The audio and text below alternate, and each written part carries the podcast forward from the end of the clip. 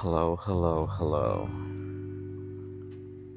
I come to you once again with a lot of topics I would like to actually cover and delve into one way or another or another.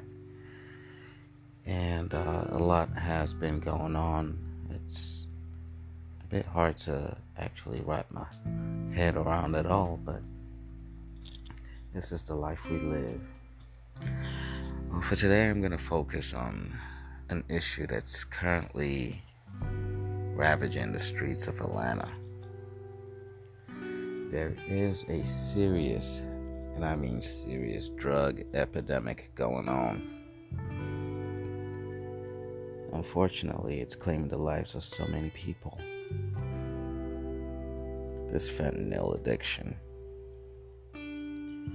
But what's sad is that people are actually taking doses of this very highly lethal drug without their knowing nor consent. And this is what I don't agree with.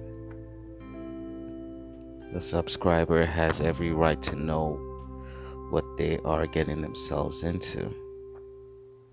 But due to the fact that this drug is highly addictive, therefore highly profitable for the dealers and the cartels, they simply decide to not say a word about it being in the contents of this drug that unfortunately the drug user is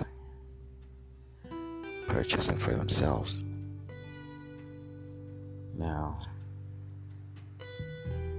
we see it all. There are constantly sad stories in the news where people are overdosing. We've got to do something about this. This is just unfair. And I hope that someone somewhere can hear this message and be instrumental in some way, shape, or form. And uh, come to the understanding that we've got to all come together and do something about this. We've got to get this drug off the streets. People are doing things, though, about it, thankfully. Here in Atlanta, apparently, there's a bar that's hosting little uh, get togethers to educate people on how to use this Narcan and that drug helps reverse an overdose. This is awesome.